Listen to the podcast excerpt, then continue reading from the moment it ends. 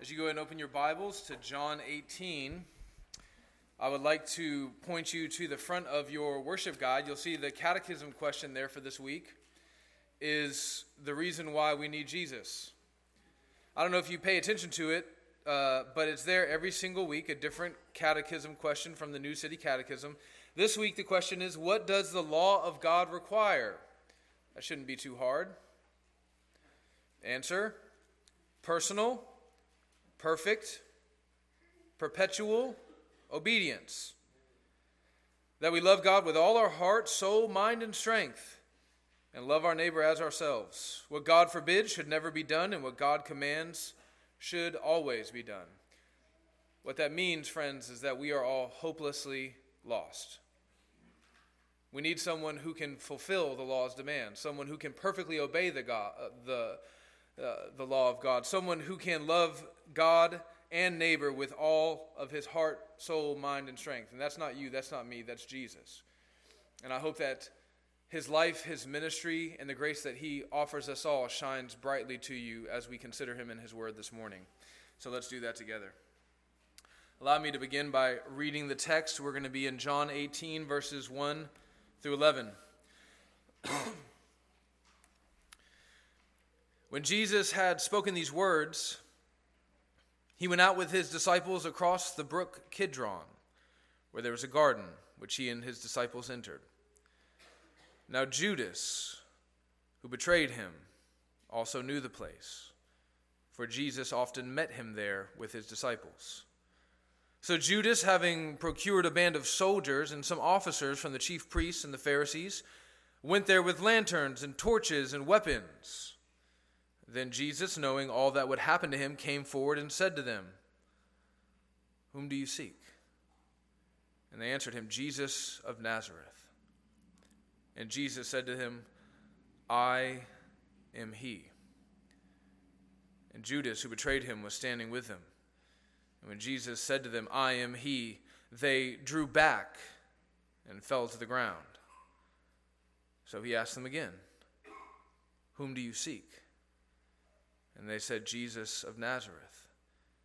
And Jesus answered, I told you that I am he. So if you seek me, let these men go. And this was to fulfill the word that he had spoken Of those whom you gave me, I have lost not one.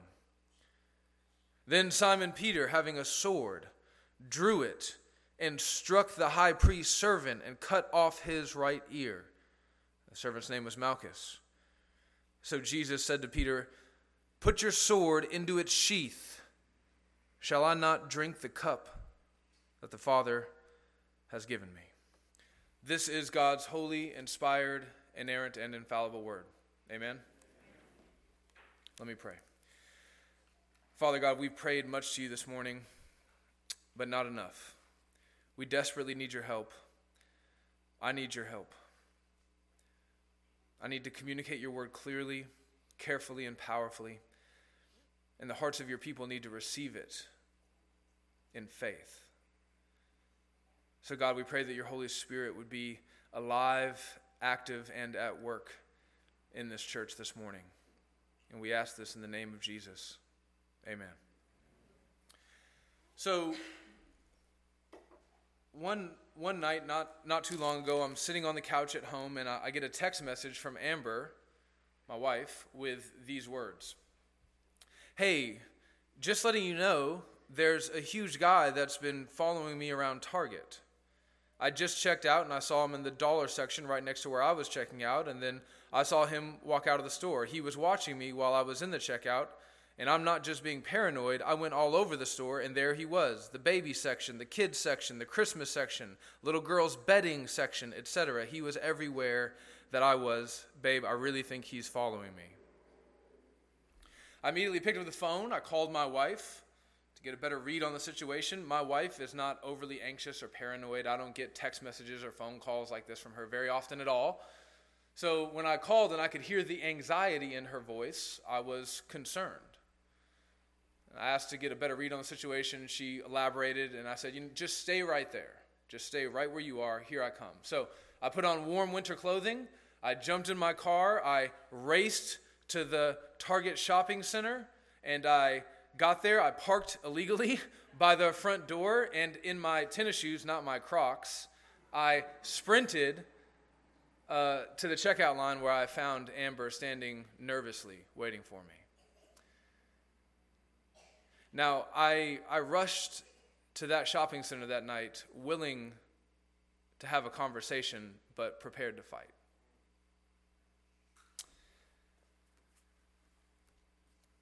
In this fallen world, in this fallen world, there are times where the use of force is necessary, even violent force, for the sake of justice and righteousness.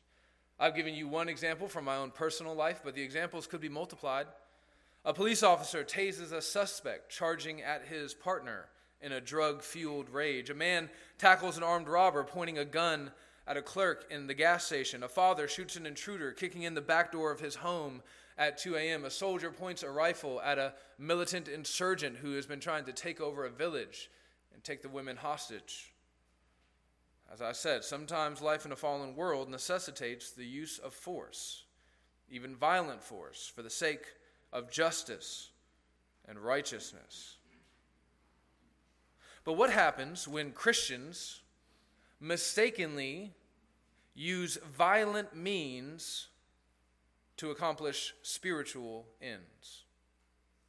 Well, this is the theme of this morning's sermon. As chapter 18 opens, John moves us out of the high priestly prayer that we've been in in John 17, and he brings us back into the narrative of his gospel, and we are sprinting towards the cross. So, as the sprint begins, as the starter pistol, fires, we find Jesus and the 11 disciples, as we saw in verse 1, moving out across the Kidron Valley. Moving out across the Kidron Valley. Now, a, a little thing that will be helpful for you in your Bible reading is to remember that in the Gospels, uh, these gospel writers, they don't ever waste space.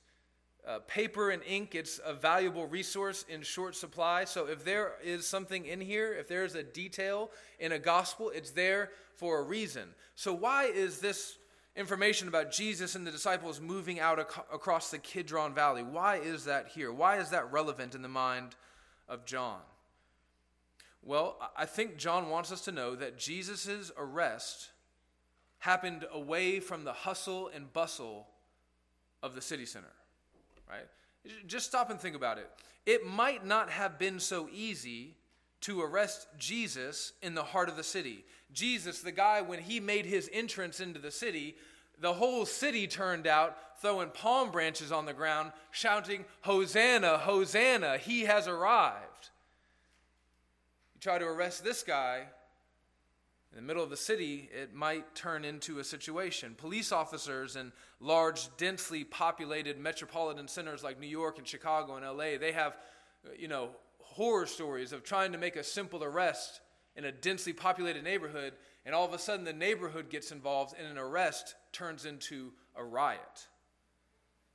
So I, I think that Jesus, excuse me, I think that John wants us to understand here that the arrest did not happen in the city center, but on the outskirts of town.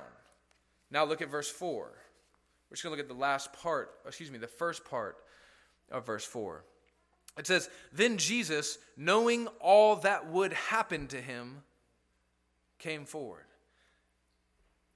Jesus knew what was going to happen to him. So, if he knew that it would probably be safer for him to stay in the city center, where it would be harder to arrest him, why did he choose to move out across the Kidron Valley and to go into a more secluded, place where it would be easier to arrest him? Well, the answer is pretty simple it's because Jesus is not trying to hide. Jesus is not trying to prevent himself from being arrested. Now look at verse 2. Now Judas, who betrayed him, also knew the place, for Jesus often met there with his disciples. So John tells us that Jesus and the disciples, they're not in hiding. Even though they left the city center and they went out into the, the fringes of the city, they didn't go into some secret hidden place. They didn't go off into the woods. They went to the place that Judas, the betrayer, knew well. They went to a well known hangout. Why? Because Jesus is not trying to protect himself. He's not trying to hide. He's not trying to prevent his own arrest. And if you're wondering why that's so significant, don't worry, you'll see in due time. Now look at verse 3. So Judas, having procured a band of soldiers, that's Roman soldiers, and some officers from the chief priests and the Pharisees, went there with lanterns and torches and weapons. So here we are introduced to the Roman soldiers, right? So, up to this point, most of Jesus' interactions that have been hostile have been with the Jews. But now the Romans are getting involved. And, and we should probably ask and stop here and ask why are the Roman soldiers present at the arrest of Jesus? Well, in order to understand that, you have to remember the context. The context is this is the Passover. The Passover is a season of great political and spiritual and emotional fervor and turmoil. If there's going to be an uprising against Rome from the Jews, it's probably going to happen during the time of the Passover when all the Jews come back together to remember the time that they were liberated by God from their wicked, despotic oppressor. And so, every Passover, the Romans would station their soldiers like, like UN troops in a hostile area, they would station their soldiers just to keep the peace. Now, the text doesn't tell us exactly how Judas got the Roman soldiers involved. All that John tells us is that Judas somehow not only got not only betrayed Jesus to the Jews and the religious leaders, but he also got the Roman soldiers involved. But it's probably not that hard to figure out how they got involved. I mean, Judas probably went to them and said something like, Hey, we're going to go arrest this guy, Jesus. And just so you know, this has potential to be volatile, right? If, if, if this doesn't go smooth, there's going to be an eruption in Jerusalem, the likes of which you have never seen. So it would behoove you to come with us to make sure that this does not go poorly. That's probably what happened. Now, Another really significant thing for us to, to note here in this text is that as Jesus is being arrested, the enemies that come to pursue him are Jews and Greeks. This is tremendously significant. The religious leaders are the Jews, the Roman soldiers are the Gentiles. And from this point forward, we will see that the death of Jesus cannot be laid at the feet of any one group of people. So, you, if you are inclined, Kanye, Martin Luther, to, to blame the death of Jesus solely on the Jews, you'd be wrong. The Jews are certainly involved, and they incited the Romans to be involved, but it is not entirely their fault. The Romans are here as well. The Gentiles, the Greeks, they are present. Now, if you're an early Jewish Christian reading this, and you're thinking, yeah, those nasty Gentiles, of course they came and arrested our master. No, the only reason they were involved in the first place is because of the Jews. What John wants us to see here is that the whole world is now against Jesus. That's what the Jews and the Gentiles represent. They represent all of the nations of the earth, God's chosen nation, and then all of the other nations are all in rebellion against God's Son who has come to save them.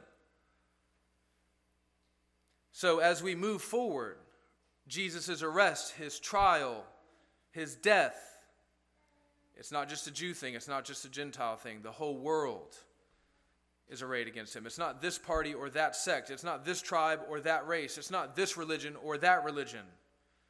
It's the whole world.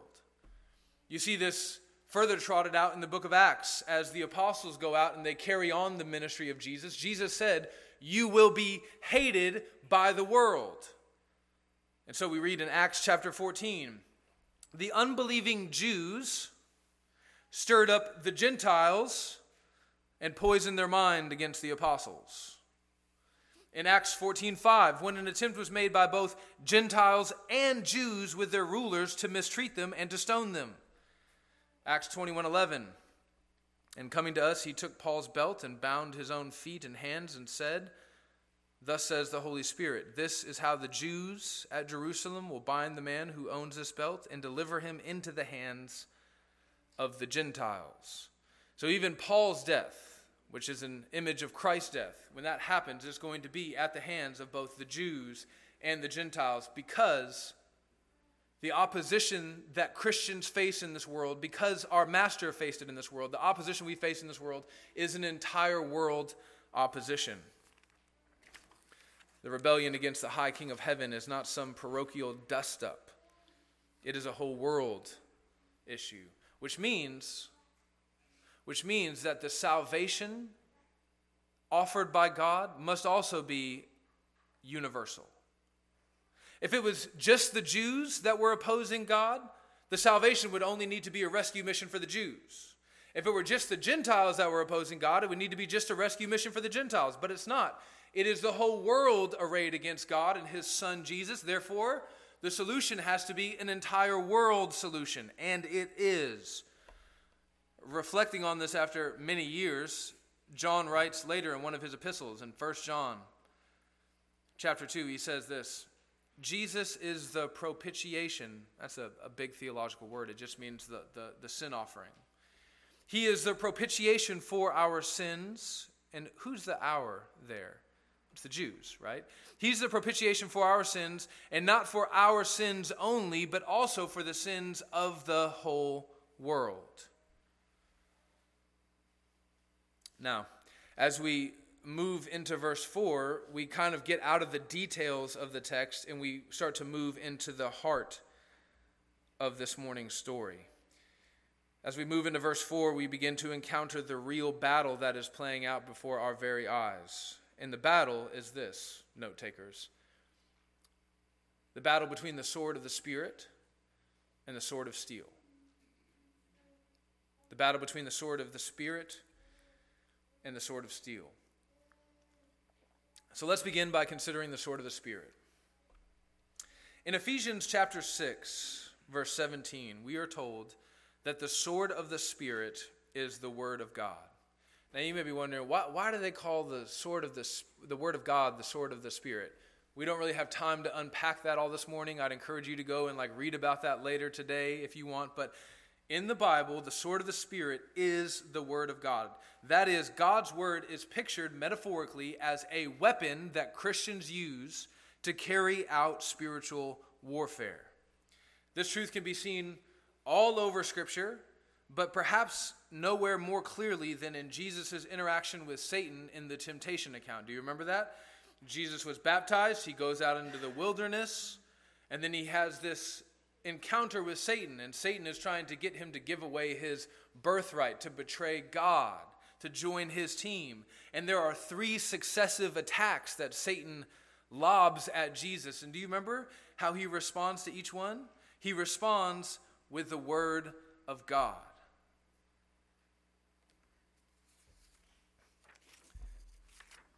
Jesus does the same thing here in John chapter 18. As Judas and the religious leaders and the soldiers approach Jesus to carry him away in the night, to lead him to his death, Jesus responds with the power of his word, the sword of the Spirit. Look at verses 4 through 6. Then Jesus, knowing all that would happen to him, came forward and said to them, Whom do you seek? And they answered him, Jesus of Nazareth. And Jesus said to them, I am he. And Judas, who had betrayed him, was standing with them. And when Judas said to them, I am he, they drew back and fell to the ground.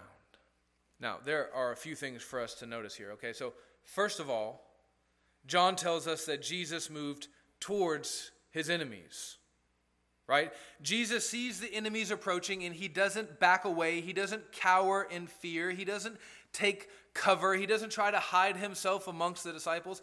I don't know who Jesus is. Maybe it's one of those guys. No, the text says that he moved towards them, he steps forward in confidence. There's a little lesson here for all of us. And the lesson is not that we are all just like Jesus so that we can step forward as powerfully as he did. The lesson is that none of us are like Jesus. None of us have the same power that he has, but we are in him.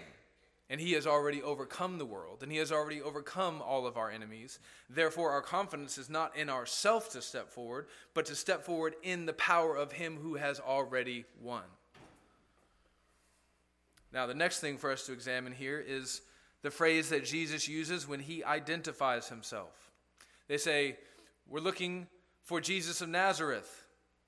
And Jesus says, I am he.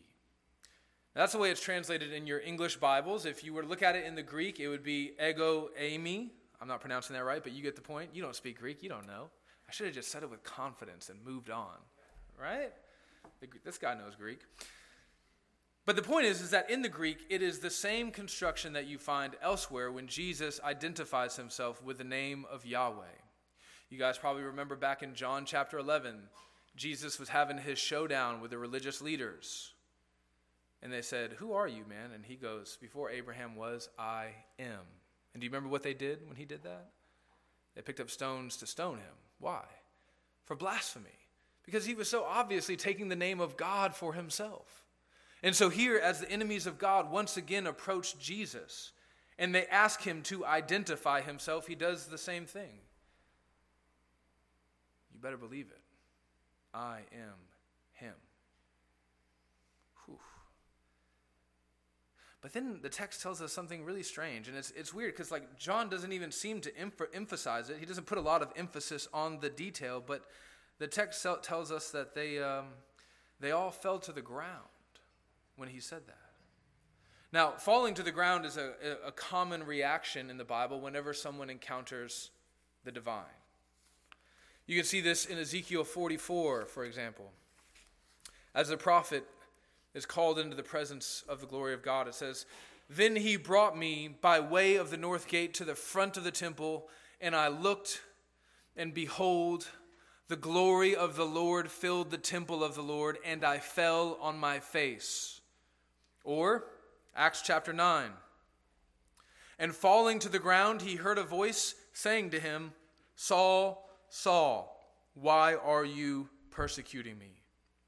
So, as the Apostle Paul, before he's the Apostle Paul, when he is still the persecutor Paul, as he encounters Christ in his glory, the first thing that he does is fall to the ground. Revelation chapter 1, verse 17. John, the one who's writing this gospel, is called away in a vision and in this vision, he beholds just a, a, semblance of the glory of God. And it says, When I saw him, I fell at his feet as though dead. So here's what's happening in John 18 the soldiers are simply trying to make their arrest. They need to make sure that they have the right person, like a police officer serving a search warrant. You know, we're here to arrest John Doe. Are you John Doe? Please identify yourself. Let us know that you are John Doe. The soldiers are here. Just tell us, are you Jesus of Nazareth? And Jesus says, You bet I am. And when he says, I am he, when he just, when he lets just a little puff of his divine glory touch his enemies, they fall to the ground.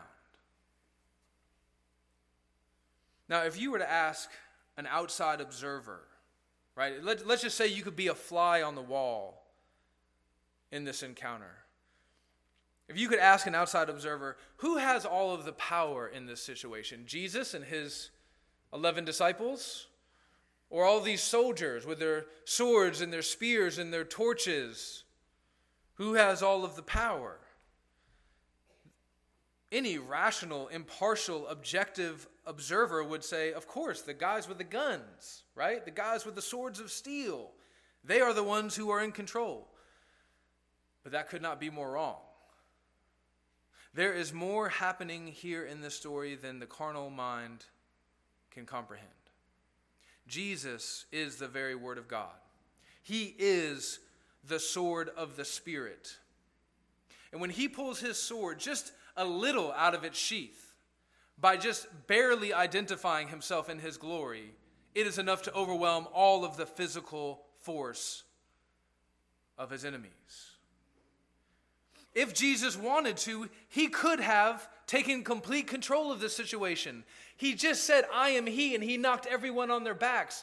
He's not worried about these guys with their weapons. If he wanted to, he could have taken complete control and he could have taken out this entire evil entourage. But he doesn't do that. Why? Because he's not trying to protect himself, because he's not trying to prevent his own arrest. Now, there is someone present among them, one of his own disciples, who does want to stop the arrest who does want to protect Jesus. His name is Peter. Let's look at verse 10. And then Simon Peter, having a sword, and that's not a spiritual sword, drew it and struck the high priest's servant and cut off his right ear. And the servant's name was Malchus. What we see here is that Peter wants to protect his master. Peter sees the religious leaders he sees the Roman soldiers. He sees Judas, the betrayer. He sees the swords and the spears and the torches, and he knows that something evil is coming. He knows that Jesus is going to be taken away. There have been close calls in Jesus' ministry so far where people have surrounded him to attack him, to stone him, to take him away, and Jesus sort of just cuts right through them like a hot knife through butter. How did Jesus make it out of this scrape? don't really know. But in this situation, Peter knows this is the last stand. They are going to take Jesus. And his fight or flight instinct kicks in. He does what his instincts tell him to do, and his instincts tell him he has to fight. So he pulls out his sword and he starts slicing and dicing and swinging haphazardly. But here's the thing, and this is really important. In Peter's attempt to defend God, he is ironically working against the will of God. What do I mean by that? Let's say like this Friends, true disciples of Jesus may not use carnal means to accomplish spiritual ends.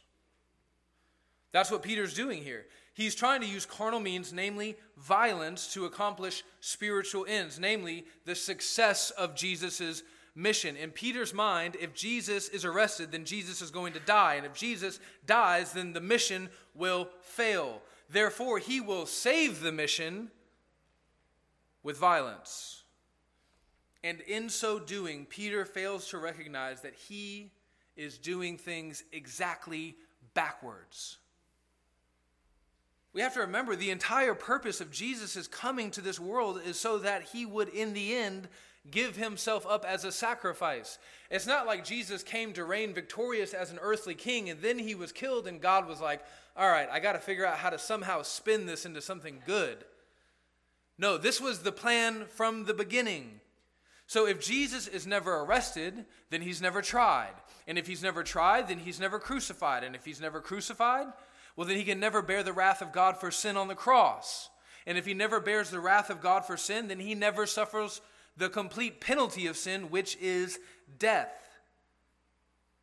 And if he never dies as a substitutionary sacrifice for sinners like you and like me, then the sinners must die themselves. Or to say it another way, if Jesus doesn't die, then we do.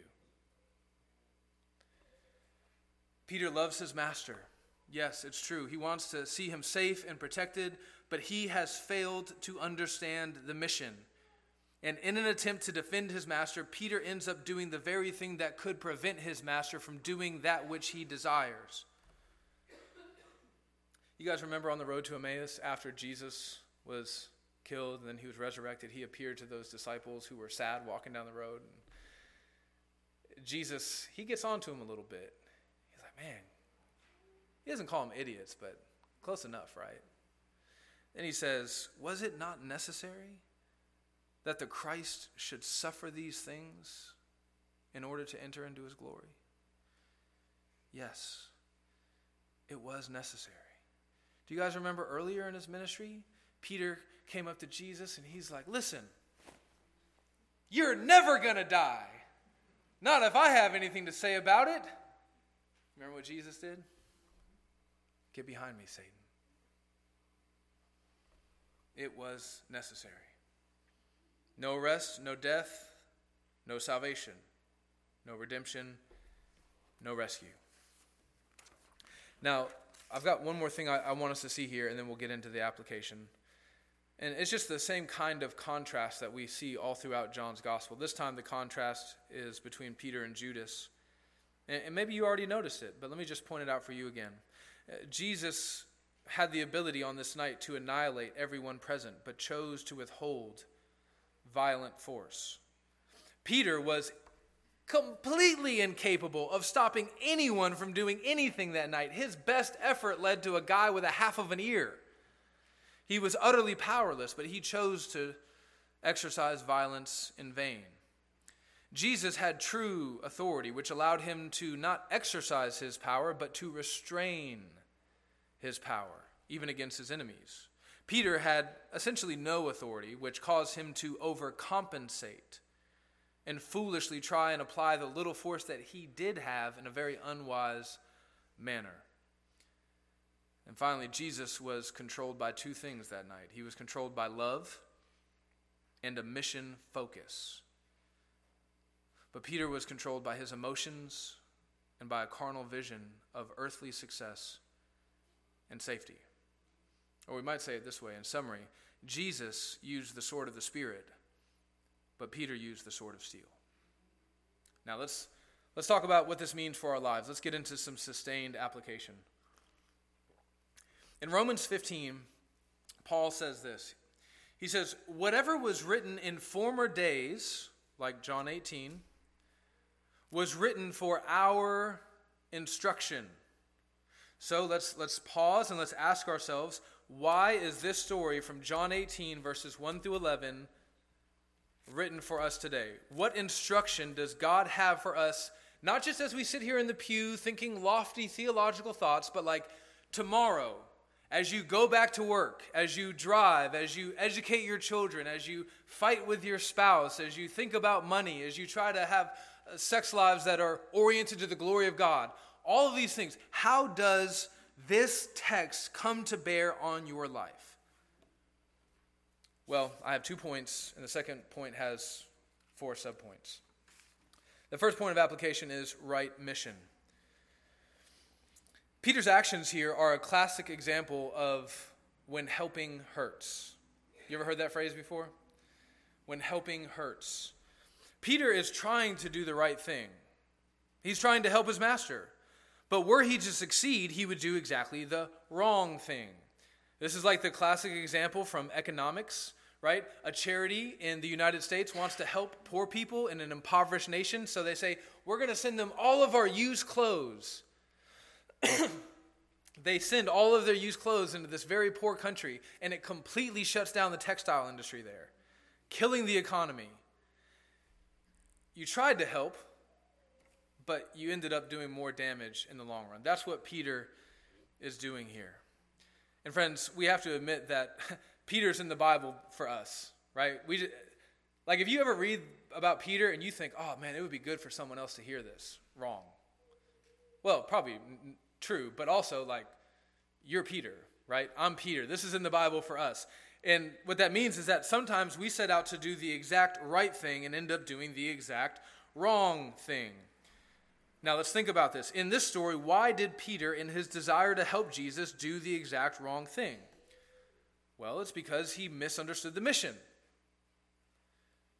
It's not for lack of Jesus explaining, okay? Now, sometimes we Christians and the church does the exact wrong thing for the same reason, because we have misunderstood the mission.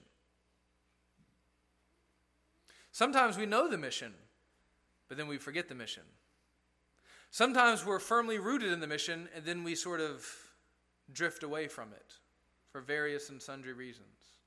Christians who left who lean left drift from the mission and go one way for certain reasons. Christians who lean right tend to forget the mission and, and drift away from it for other reasons. So maybe let's just pause here and remember what our mission is. Does can anyone tell me what our church's mission statement is? Sorry, I know this is a sermon and not a Bible study, but you can raise your hand. Does anybody know what our church's mission statement is? Russell. Yeah, it's the Great Commission. Matthew chapter 28. Jesus tells us what our mission is. Therefore, go out and make disciples of all nations, baptizing them in the name of the Father and of the Son and of the Holy Spirit, teaching them to observe all that I have commanded you. Now, our mission is a reverberation of Jesus' mission. Remember what Jesus' mission was. His mission was to come to earth, to live the perfectly righteous life that we can never live, to, to be the second Adam, the better Adam who never fails. And he did that. And then to die, and to bear the wrath of God for sin that we deserve, to be buried, and then to be resurrected into glory, and then to serve at, at the Father's right hand as, as our lawyer, right, as our advocate, our, our high priest, our intercessor. That's the mission of Christ. Our mission is to go out into the world and tell the world, He did it. It's done. That's why the gospel is called good news. It's not just information, it's a proclamation. We're going out and we're saying, hey, Jesus came, he did war with Satan and death and sin, and he won, and now he is inviting you into his victory. That's our mission.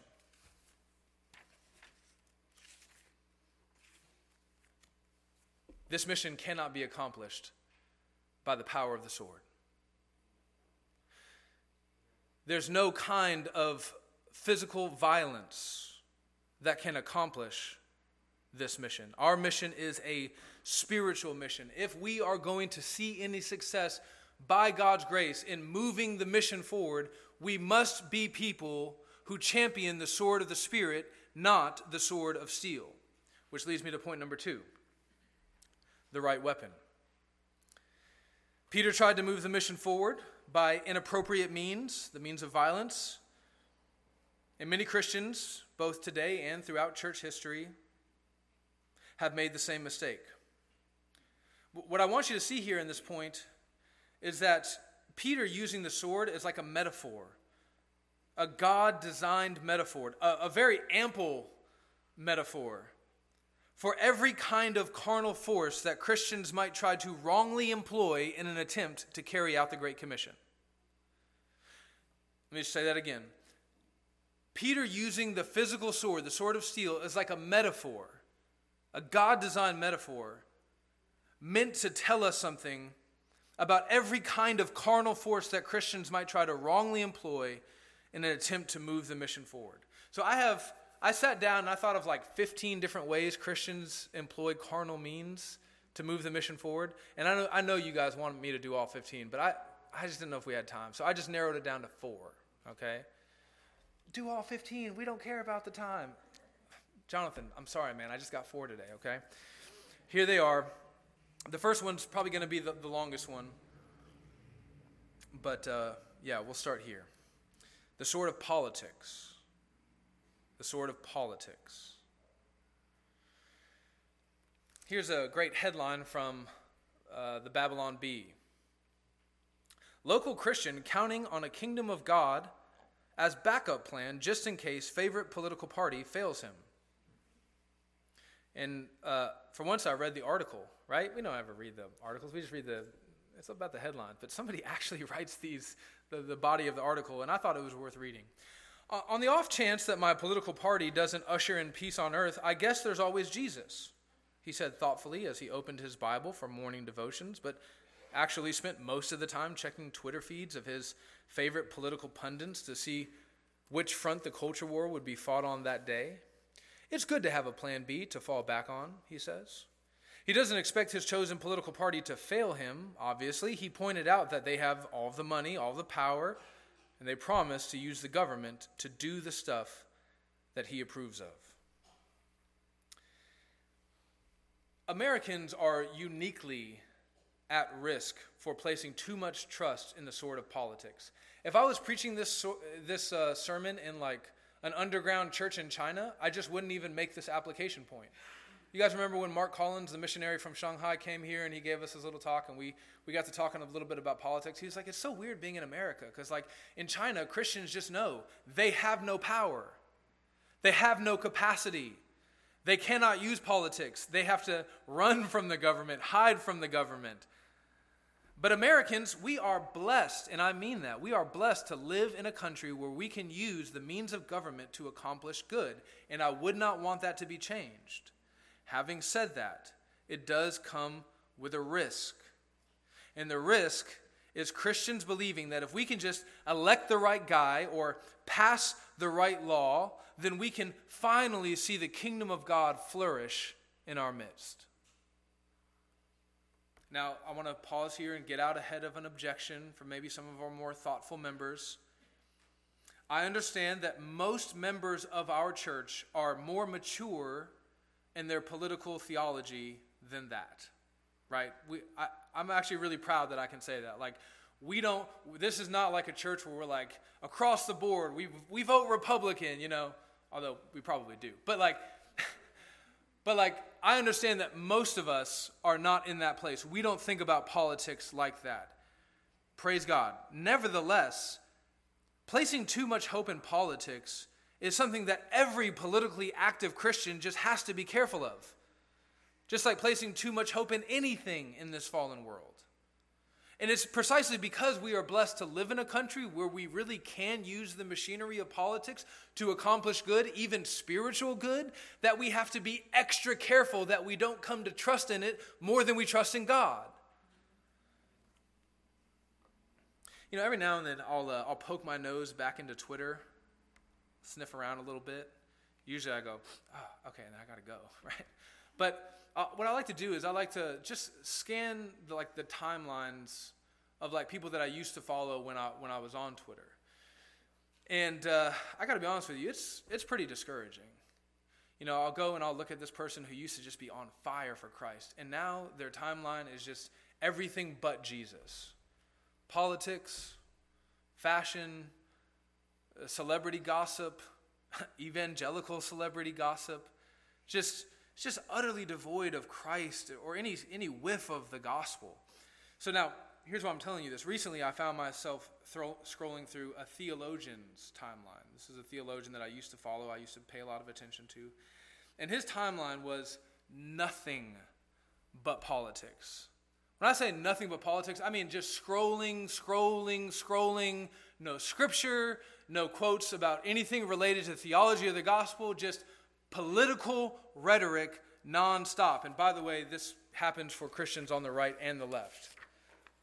And as I was scrolling, I just thought, man, how can it be that this brother, and I do count him as a brother, but how can it be that this brother is not trusting way too much in the American political system?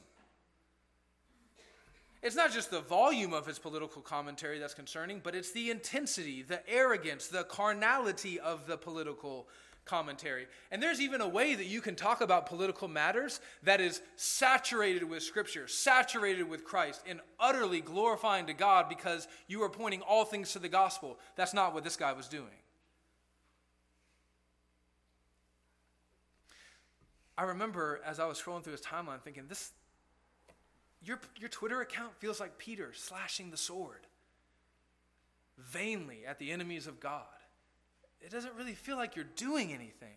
But what if instead of flailing around the internet, shouting into the void to your 14,000 followers, with your political diatribes, what if you would spend more time wielding the sword of the Spirit in your home, in your church, in your community, and yes, on your Twitter feed?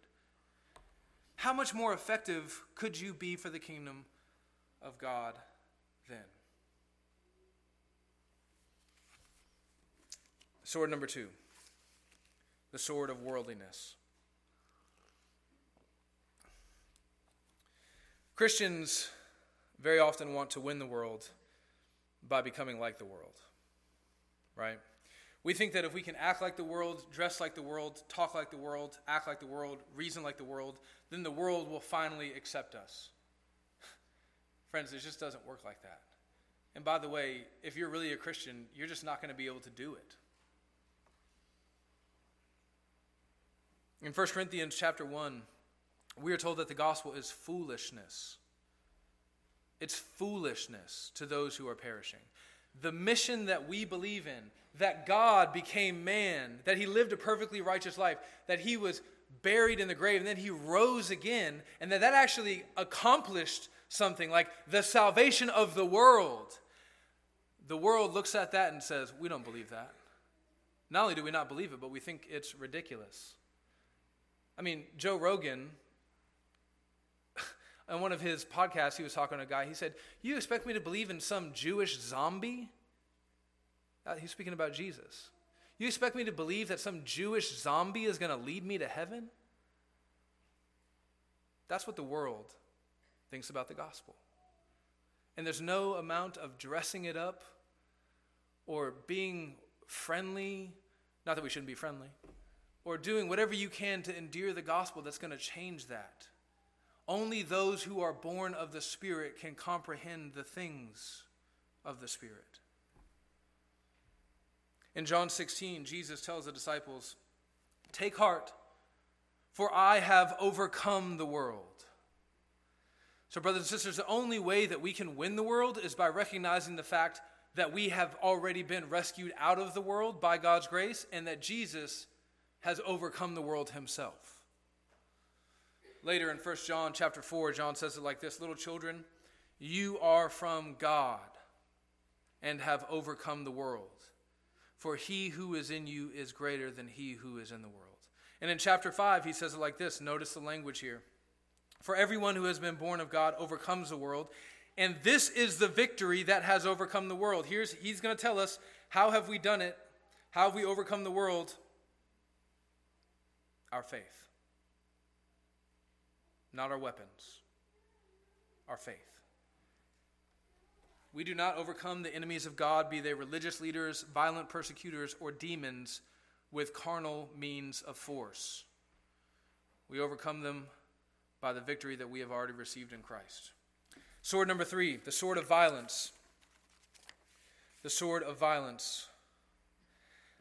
I have no clever story, illustration, or metaphor on this subpoint. I just want to state this truth as plainly and as simply as possible. It is only the children of this world who believe that they can accomplish, accomplish spiritual ends through carnal means. Look at verse 36. Go to chapter 18, verse 36. We're going to talk about this more next week, but as Jesus is standing before Pilate, he says this My kingdom is not of this world. If my kingdom were of this world, my servants would have been fighting. Looking at you, Peter, right? If my kingdom were of this world, my servants would have been fighting that I might not be delivered to the Jews, but my kingdom is not from this world. The only people who fight using carnal means of force to move the mission forward are people who are not of God. They are people who are of this world rather than the world of heaven. To say it another way, there is no such thing as mission by violence. And, brothers and sisters, we have to admit that in church history, there is a tragic track record of Christians who have just utterly failed to comprehend this. I know when we talk about like conversion at the point of the sword, we tend to think about like our Muslim friends, and that's not unwarranted because conversion at the point of the sword is kind of at the very heart of the Islamic faith. But Christians do it too. But here's the difference when Christians do it, we are being utterly inconsistent with the gospel that our master preached. And then, subpoint number four the sword of human words. The sword of human words. Remember, the swords represent the, the, the, the, carnal means of force that we might employ. And one of the most subtle carnal means of force that we might employ is the usage of our own words rather than God's words. In 1 Corinthians 1, God tells us that there are two kinds of words there are human words, which are folly, and then there are words of the Spirit the words of Christ, the words of true wisdom, the words from heaven, the words of power. He says it like this, 1 Corinthians 2:13. And we impart this in words not taught by human wisdom, but taught by the Spirit of God. So here's the point the only way that the mission of God will move forward is through the Word of God. My words as your pastor are not God's words. Your words are not God's words. The words of your favorite online Christian celebrity. You love all of his books or all of her devotionals. You watch every conference message that they deliver. Their words are not God's words. Our words are only powerful and effective for the sake of the mission insofar as they echo God's word. So let's, let's think about this like practically. Mom, dad, you are at your best as a parent when you are trying to disciple your children with God's word. I get it, and I've talked about this before, and I'll probably talk about it again. I understand that as parents, sometimes we have to say, because I said so, that's why, right? Sometimes you just got to do that. But, friends, this cannot be the habit of our Christian discipleship in the home. If you say, honey, you, you, you can't dress like that, or son, you can't talk to your mother like that, or hey, it's the Lord's Day, we're going to church, and they go, why? And you say, because that's just what we do. Mm, no. There has to be something beyond that. If you want to move the mission forward, beginning with the sphere of authority that God has given you most powerfully, the sphere of your family, you just need to be regularly in the practice of just sitting down and opening the Bible with your children, especially in times of conflict, especially when they're questioning your authority, especially when they're infuriating you by challenging you, especially when they're just getting crazy with their sin. That's exactly at the moment where you need to sit down and you need to say, Son, daughter, I'm going to tell you something, and I really want you to hear me. Listen to the wisdom of your parents.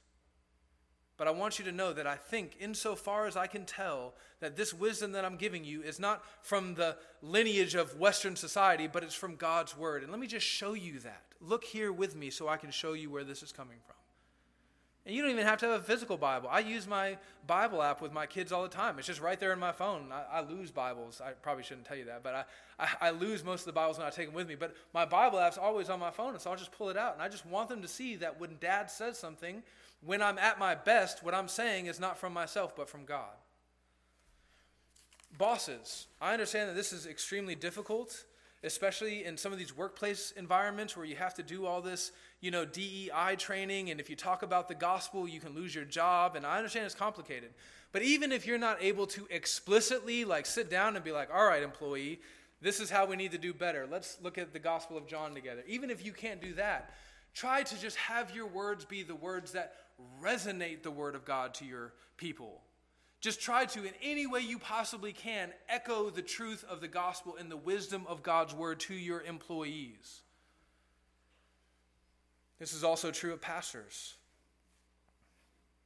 Every time I've failed as a pastor, it's been because I've allowed my words to come through louder and with greater clarity than the word of God. The aim of all ministers of the gospel, be they pastors like me or deacons like Tim and Spencer, or just average church members like all of you who aren't so average, I might add, the aim of all of our ministries should be to speak the word of God because that's the only thing that can change anyone. Paul says it this way in 1 Thessalonians chapter 2. He says, And we also thank God constantly for this, that when you received the word of God from us, which you heard from us. Oops. When you received the word of God, which you heard from us, you accepted it not as the word of men, but as what it really is the word of God, which is at work in you believers. Now, I get it. Paul was an apostle. He spoke, and when he spoke under divine authority and inspiration, he communicated the word of God. That's different than me and you. But here's how this still applies to us today we can try, insofar as we can, to make sure that when we open our mouth and say, This is what God says, that we are saying something that's actually from the Bible. You'll notice probably that in my sermons, I modulate the force of what I say based on how sure I am that it is grounded in the Word of God. You probably heard me say at times something to the effect of, Now listen, I'm not saying XYZ. I'll say that because I want you to know that this is kind of what I think, but I'm not sure, and it's super complicated. And on this point, I don't know that I found maximum clarity from Scripture. But as a pastor, this is kind of like, this is basically what I'm thinking, and I think I want to tell you that, but I want to give you leeway to disagree with me because I'm not God. And then there are other times I'll stand up here and I'll just say, Thus saith the Lord. And you better do it because ultimately God says that you should do it. We have to be very careful that we get that balance right. If you're new to our church and you're wondering why we do some of the things the way that we do them, you should know it's because of this truth. All of our corporate prayers are based on the Word of God that we're studying together that morning in the sermon. So, like Andrew this, this week, he studied John chapter 18, verses 1 through 11, as he wrote his prayer of confession. Why? Because we want to pray God's word, because we understand that the more of God's word in our word, the more power our prayers have. Why do we sing some of the songs that we sing, whether they're old or new, they have this style or that style? It's because we're not really super concerned about the style of the songs. We're more concerned with whether or not they echo the truths of God's word. Why do we preach expositionally? Why do I just walk through a book of the Bible? Because even though I don't do it perfectly, I think it's probably the safest way to make sure that when I stand behind this pulpit, my voice is silent and God's word, God's voice comes through clearly. And so, yeah, in, in light of this reality, it, you know, it's probably best for me not to end this sermon with a, a clever or pithy conclusion from my own mind, but rather just to end with the word of the gospel from Romans chapter 10. The gospel tells us that if we confess with our mouths that Jesus is Lord and believe with our hearts that God has raised him from the dead, we will be saved.